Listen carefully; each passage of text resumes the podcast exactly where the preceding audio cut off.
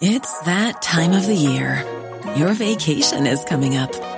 You can already hear the beach waves, feel the warm breeze, relax, and think about work.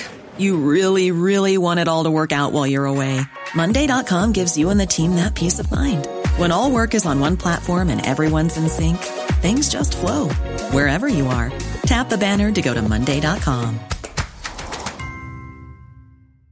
There's never been a faster or easier way to start your weight loss journey than with PlushCare. PlushCare accepts most insurance plans and gives you online access to board-certified physicians who can prescribe FDA-approved weight loss medications like Wegovy and Zepbound for those who qualify. Take charge of your health and speak with a board-certified physician about a weight loss plan that's right for you. Get started today at plushcare.com slash weight loss. That's plushcare.com slash weight loss. plushcare.com slash weight loss. It's the fighting. It's the fighting. Cock. It's the fighting. It's the fighting. Cock. Oh, that was really interesting, mate. Yeah. Welcome, listeners, to another episode of The Extra Inch. My name is Windy, and I'm joined, as ever, by my sidekick and best friend, Bardi. Hello, Bardi. Hello, Windy. And by our tactics guy, Nathan A. Clark. Hi, Nathan. Hello, Windy. We're going to call this Season 3, Episode 1, although it kind of feels like it's it's still a bonus extra special thing. We're, we're going to come back to a studio near you soon, but we are back on Skype again. And apologies if there's any kind of uh, noises in the background. It's absolutely roasting hot today. Um, I, I was going to record with my fan on, but Nathan said it sounded like a plane taking off. So instead, and my God, am I questioning my life now? I'm sat here in my underwear with my feet in a ceramic plant pot which have has water in it. It's it's very surreal. And Nathan, you've had to keep your window open, so there might be some road noise, but it's just too hot to, to record otherwise. We're coming here off the back of Spurs winning 4 1 against Roma in the the first major friendly game um, of, of pre season.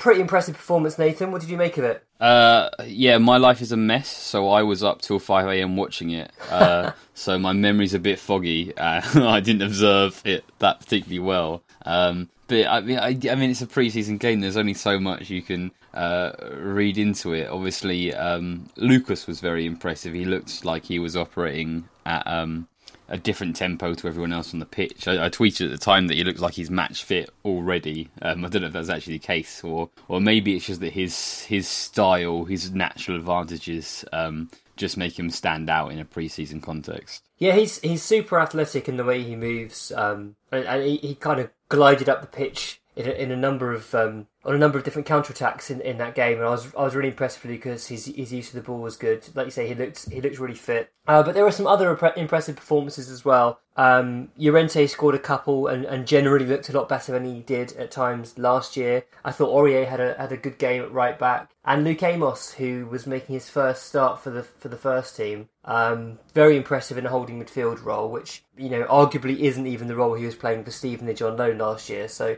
so that was good. And we had a question from uh, Joel Calixte, or I think that's right. He said Amos was a complete revelation, and Gazzaniga may actually be better than Vorm. What are the chances of game time, in your opinion? And I, th- I think we have to say exactly what Nathan's just said, which is this is a this is a preseason friendly. It means very little, and Pochettino is always very quick to downplay um, any any results or performances in, in preseason. He sees it as simply a case of getting match fitness. But Amos seemed to sort of be quite excited about it. He, they did a, a post match interview on the on the Spurs website. And he, his first words were, "You work hard for this kind of opportunity." So for young players, it is seen as a big step, even if it's pre-season, to get that first game. What did you make of Amos, Nathan? Yeah, I was really impressed with him. I thought he handled um, a, a difficult, well, difficult-ish given it's pre-season, but a difficult role that maybe isn't his his primary role very well. Was was pretty tidy. Was very very active, which is sort of what you can expect from a from a young player uh, in in in pre-season because they are trying to take the opportunity, whereas the more senior professionals are just sort of you know taking it as it is. Um, yeah, it's interesting that that that Skipp came on and played as more of a central midfielder, and Amos stayed in defensive midfield. When I, I mean, obviously I don't watch anywhere near as much youth football as you do, but I would, I would normally have those players the other way round. What, what, what did you make of that aspect? Yeah, that was interesting, and I, I, in a, in a sense, I would say Skipp and Amos are similar in that they are both primarily box to box players. I, I would argue, but Skipp, as the the younger, you know, seventeen, he's three or four years younger than Amos. I, I guess that was to give him that freedom and, and to not put too much responsibility on him in, in the holding role. Um, and and why move Amos at that point in the game where he, he's doing a good job? So it, it sort of made sense sense to me. Um, Amos was very very tidy. For those that don't know Amos, he's he's always been someone who's not been that well, I mean, not well known because uh, he's not been hyped, but he's always had ability. His problem was his, growth was he, he's been small for pretty much his whole youth career. He hasn't built muscle quickly, and therefore it's been a struggle for him to play um, in central midfield in under 23 or under 21 as it was originally matches um, until recently. So he was ended up playing at left back a lot for the under 21s, which I thought was a, a misuse of his abilities and, and probably actually did him a disservice in, for for about a year. Um, but last year, like I said, he was on loan at Stevenage, did a really good job there. Their fans said he was one of their best loan players they've ever had, and they really warmed to him. So I'm kind of hoping that he goes on to either have a League One or a Championship loan uh, this year. Um, I mean, I've said this before, but I think our, most of our youth players are at a level now where they could step into the first team surrounded by other first team players and not look out of place. And that's not to say that they deserve first team starts or even squad places, but I think they can certainly hold their own. And I would say the same of Will Miller last pre-season and Anthony Georgiou. Um, neither of whom I see a future, or, or uh, Will Miller's now moved on, but Georgiou, I don't see a future at, at, Spurs for him. But they're both more than adequate at just kind of coming in, and they can they can more than hold their own because they are at a level where their ability is, is good, and that goes for most Spurs youth players now. So no surprise to me to see Amos do well, but it was it was very pleasing still. What did you make of a diamond formation, Nathan? Uh, yeah, it's another thing where you don't want to read into it too much. It might just be that um, he felt that suited the particular personnel. When I when the when the lineups came up, I thought it would be more of a, a four three three, but um, you often see a lot of swapping between those two formations because essentially all you're moving around is the the front three. Um, I think that there will probably be quite a lot of um, formation experimentation going on uh, this summer because I think Pochettino doesn't know what his formation is going to be because he doesn't know what his um, squad is going to be. I think that um, it's going to vary so much on, on what happens with Alderweireld or and whether or not we get a potential replacement for him. Yeah, I totally agree. I, th- I, think you're quite right. I think he can't be set on a formation as yet, and, and, he needs to have that flexibility. So, so Bardi, you haven't seen the game, but we played this um, diamond in midfield with Amos holding, Eriksen to his left, and Sissoko to the right, both kind of given freedom to break forward, and then Lamela just behind Llorente and Lucas. I mean, Llorente was slightly higher up the field than Lucas, as you'd expect, but Lucas certainly had that uh, that freedom.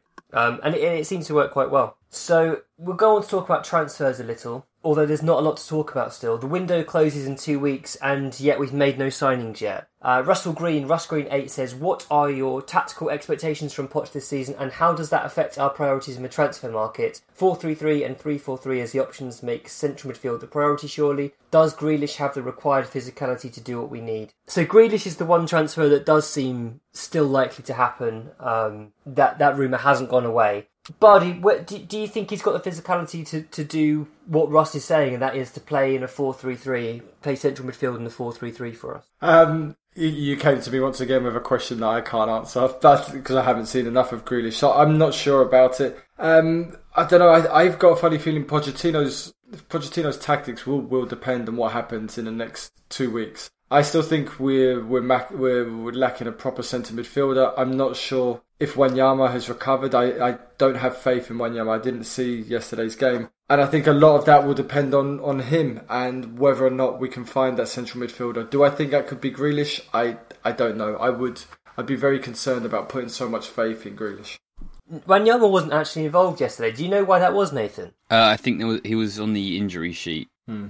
Okay. This is my this is my big concern that we're relying a lot on Wanyama refinding the form that he did in, the, in our last season at White Hart Lane because last season he was a he was a shadow of his former self, and at times when he played, he was a liability and he didn't suit our system. Um, Dembele, as we saw in the World Cup against France, especially, even though Pogba does seem to have a kind of um, jinx over him, I, I just don't see him being our main guy anymore, and I'm really concerned about central midfield. Are you worried generally about the lack of signings, Bardi? Do, I mean, there's this kind of hysteria building in, in Spurs social media world. Um, the hysteria, hysteria. To be honest with you, I'm finding it quite funny. Um, clubs are always going to take the mick. uh, Supporters of other fans are always going to take the mick when you're not signing. But if you look around at the signings being made by Arsenal, by Liverpool, they're signing players in key positions. Like they need a goalkeeper, they need a midfielder, they need a forward. So they've made those signings. I still think the spine of our team is is good enough. We our forward players are in some of the best in the league. Our defence, if we keep Alderweireld, is great, and Hugo Lloris, despite the occasional ricket he makes and maybe not being the ultimate kind of sweeper keeper and distribution, he still remains a World Cup winner, still remains a great goalkeeper. So I don't think there's a huge panic there. As I said before, my panic is central midfield, but I, I have faith that we will address that. And I don't think we'll end up with a, another kind of Sissoko signing. I think we've grown beyond the panicked buys now. But do you not worry that even if we are not signing players on the last day, say, or, or, or in the last couple of days, do you not worry that we've still left it too late and that they can't be integrated into pre-season, into Poch's methods? The fitness levels are have to be at a certain standard. They have to learn our pressing routines. Does that not concern you? Yeah, that is a concern. I mean, I think this season we're going to have um, Lucas is going to have a breakout season. I think in moments last year he looked great, and then the fact that he didn't go to the World Cup, he's had proper training and he looks sharp. I think Lucas is going to add something totally extra to our team. And yeah, I, I am concerned. When Pochettino signed his contract, he spoke about getting the business done and the players in early. So he's been let down there by by the chairman for sure. Nathan, what's your perception of, of why it's happened this way? Uh, I I'm kind of leaning towards the idea that there maybe isn't that much to do for Spurs. I wrote um, I wrote an article at the beginning of the summer, and I listed seven items on a to-do list. Um, but sort of the bottom half of those are really uh, a much lower priority. Um, one of them was either um, sign Lamela to a new contract or move him on, and we we signed him to a new contract. So it feels like th- that was very much um, an active decision that was made. Whereas with with Sonny's new contract, um, it was sort of obvious that we would want to keep him, and it would just be an, an elongation. It feels like that was the Lamela situation was very much up in the air, and I think that him being signed. Um, Sort of puts a bit of depth into the squads, even if it also maybe looked like it was already there. I tend to agree, and I think when Bardi made a, a, very good point just now that he expects Lucas to have a breakout season, I sort of feel the same for Lamela. I know it's he's been at the club for five years now, and we've said this before. Um, but there's something about Lamela. He's he's a really sparky player. He's got a lot of attributes that we don't have in other players, i.e., the ability to spot a through ball, his tenacious pressing. Um, actually, the way he pops up in the box, certainly at the end of last season in, the, in that Leicester game, he looked really great at riding in the box. Um, I think there's a lot to be excited about with Lamela, and I, I was delighted that he signed a new contract, um, which will run until 2022. And it kind of upset the right people too, which was an added bonus. I've got this feeling that Spurs are waiting to shift bodies before they bring others in, and I think it's not just down to uh, bringing in transfer fees. I think it's also partly due to the wage wage bill. We don't want to end up in a situation where we've got players on the books who we're paying big wages who we can't even fit into our Premier League or Champions League squads. Um, Yeah, I, and, and and that's a problem we put we've caused for ourselves in many ways. Yeah, I do agree with that. We have a problem where the dead wood in our team we can't shift because they are literally dead wood and they've been appalling. Janssen, um, N'Koudou, these guys, they've shown nothing which would tempt a um, Premier League team to to make a bid for it. I mean, there's, they don't offer anything, so it's going to be really difficult. And foreign teams know that we want to move them on, and I think they'll probably end up going out on loan again. I don't see I don't see us making ten million pounds on Janssen or even six or seven on N'Koudou. I do have this slight concern that we'll end up, like you say, stuck with some of the Deadwood and then lose, say, Rose, Alderweireld, Dembele, who are players that are clearly first team level players. I, that's that's not an ideal position to be in, and it then puts pressure on us to make late signings who, who may or may not be panic buys. That's my that's my major concern um, with with the remainder of the window. I I guess the other thing that I'm disappointed in is I sort of had started to believe that we'd really restructured our scouting and our analytics in, in recruitment, and we were trying to find players that other clubs wouldn't find. Um, this whole Paul Mitchell black box thing, I guess, prompted that. But then we, with Mitchell, we brought in this whole team to, to look at recruitment and and to analyse matches, and we haven't really signed any under the radar players since that happened, and it's it's all a little disappointing. Um, and maybe Grealish is one. Maybe, there hasn't been a great deal of interest in him from other Premier League clubs, so perhaps he, he comes into that category.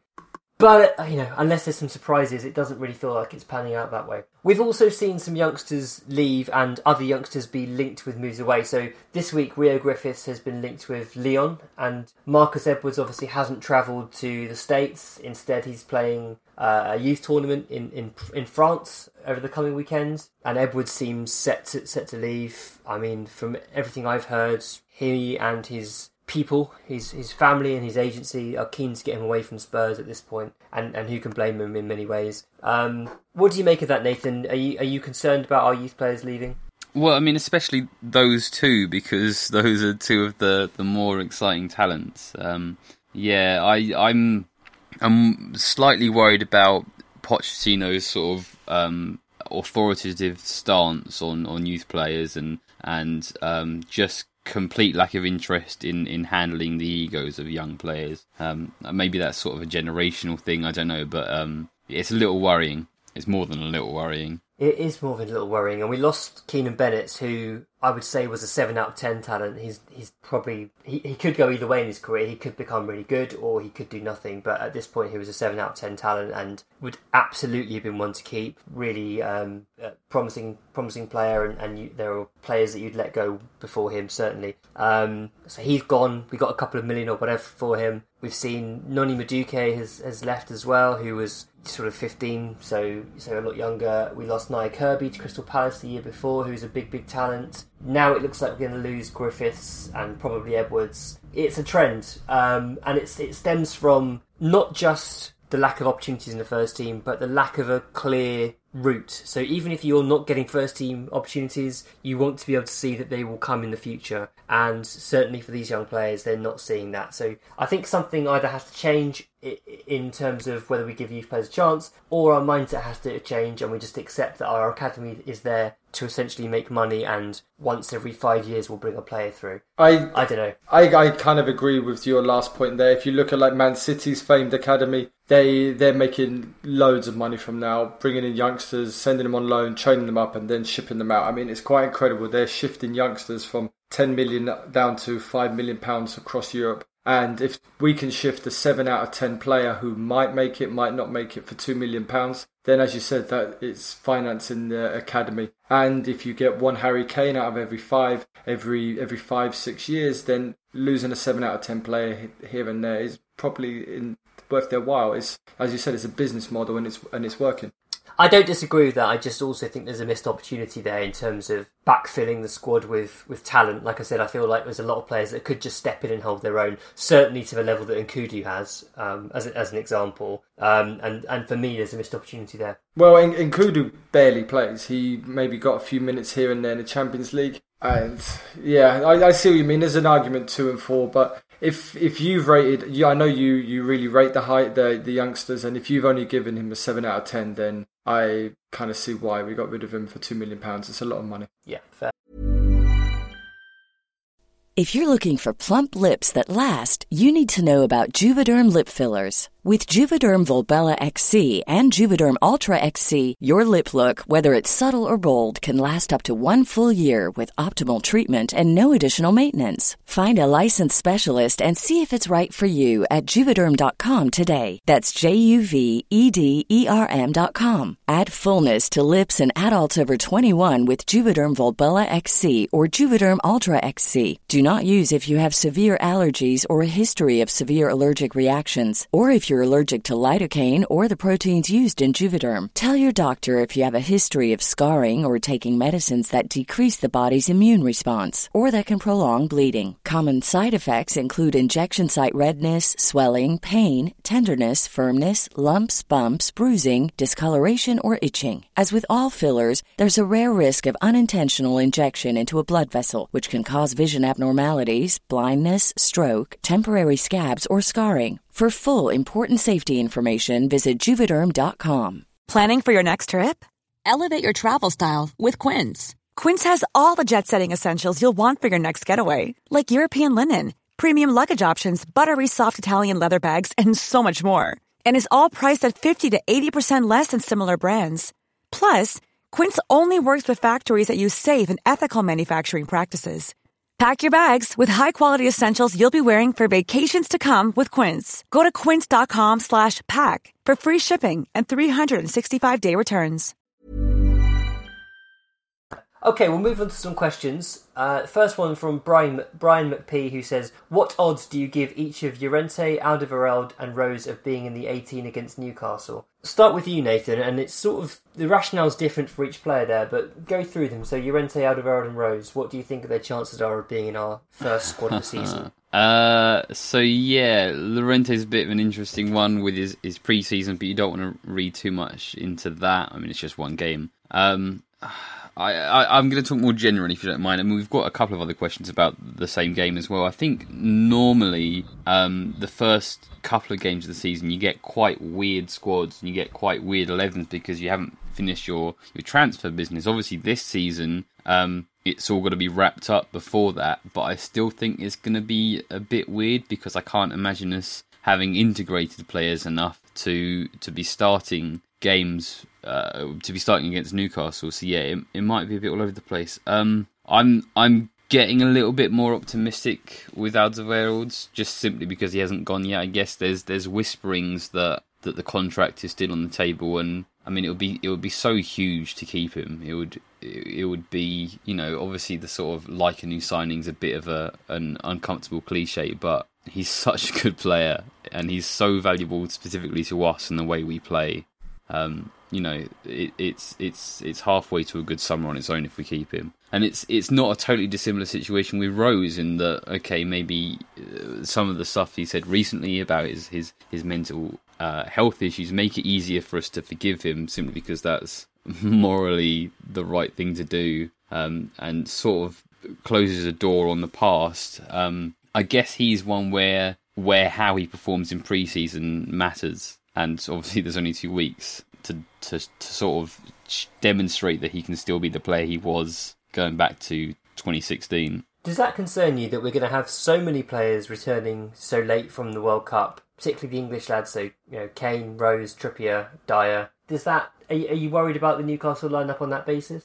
Yes, there's um, a tweet I shared a couple of days ago. I can't remember who it was by, but he made a graph out of the the top six preseason training days, and um, essentially ours is by far um, the the most pessimistic looking. Uh, with all of our first eleven um, missing over half their preseason. Um, obviously, we generally have slow starts to the seasons, and it looks like there's going to be um, a continuation with that. Uh, yeah, it's it's a little worrying that we're going to have a um, an especially slow start yet again. When at the end of every season we go, it was a really good season. If only we'd started stronger, we might have had something special. I sort of feel like it might be the opposite. I feel like players will still be fairly sharp because they never lost their sharpness over the summer, but towards the end of the season we'll have a massive flagging effect where they will just be burnt out. Come say March, April time, their legs will just go.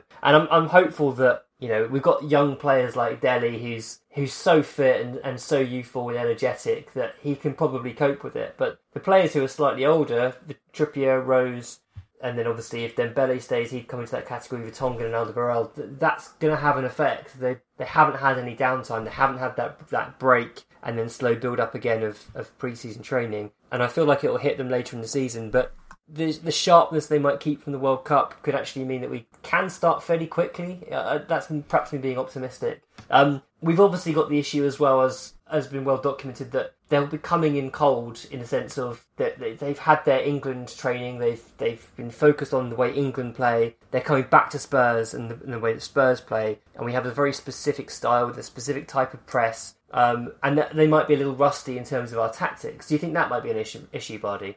Um, no, I don't think so. I kind of agree with um, with Nathan's point that these guys haven't lost their fitness. They've had um, they've had an intense World Cup. They've stayed match sharp for the majority of the summer, and now they've got two weeks, a couple of weeks off resting. Most of them seem to be behaving themselves. Kane is smashing a golf ball around the place. So Uh, you know, I, these these guys are athletes, and I'm not too concerned about their fitness. But I do kind of have a fear, like you said, about them fading towards the end of the summer.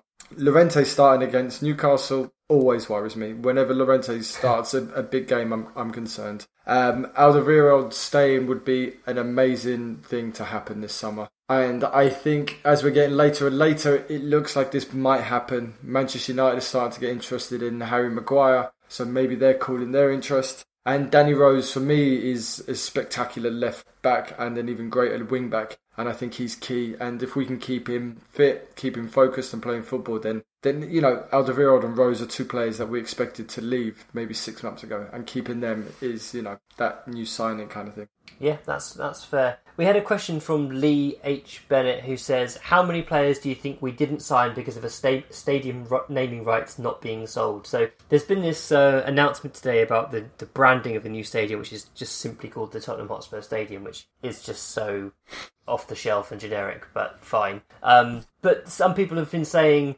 that Levy's done what he does in the transfer window with the stadium naming rights, i.e., tried to play chicken essentially with whoever whoever wants to buy the rights and be the last one to blink, and that might have then cost us signings. Do you buy that, Nathan?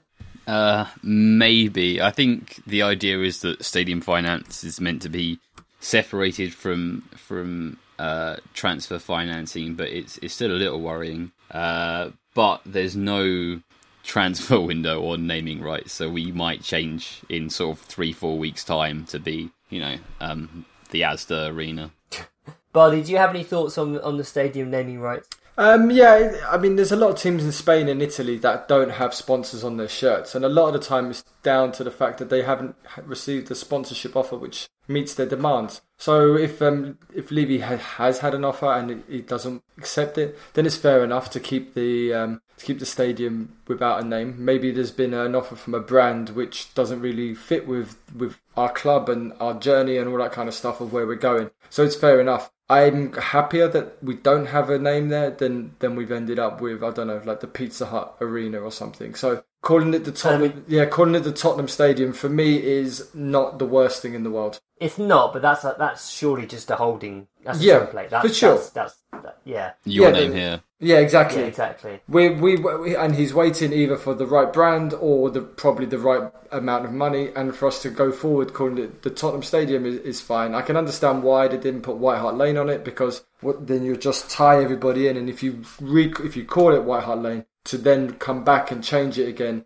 is gonna break the fans. So he's been quite clever. A Tottenham Stadium is a name that you can easily like paint over. I was sort of wryly amused by the fact that they released this article about the branding and it's just called the Tottenham Hotspur Stadium. Like, really, really, guys? I can't- You're gonna, you, They- you're I- gonna release a press release about this? Yeah, well, it's quite important. I do quite like a branding document, and um, I like reading how they're gonna how they're gonna use it. So I, part my OCD in me really liked it.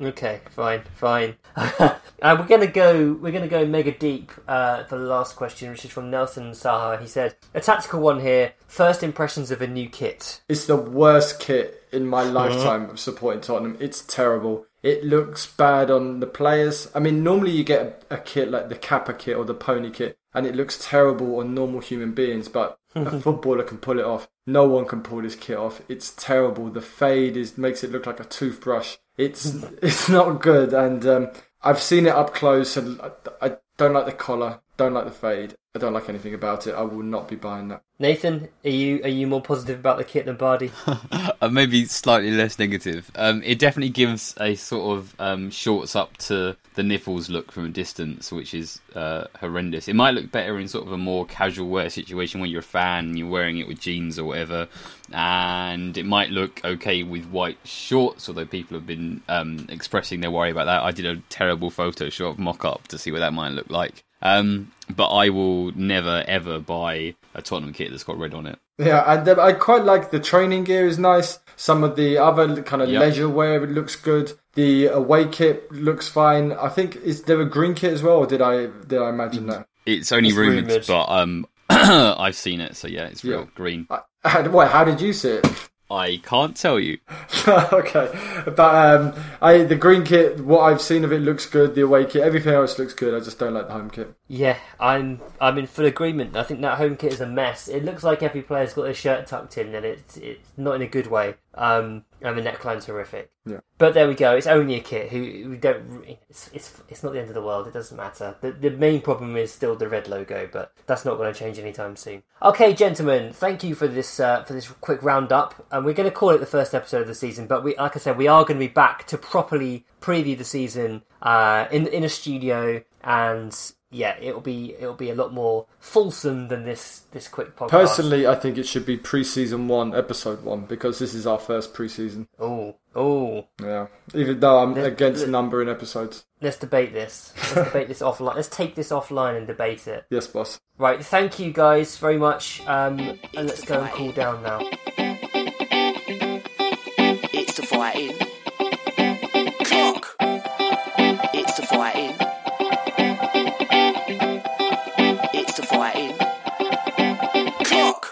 Really interesting, mate. Yeah.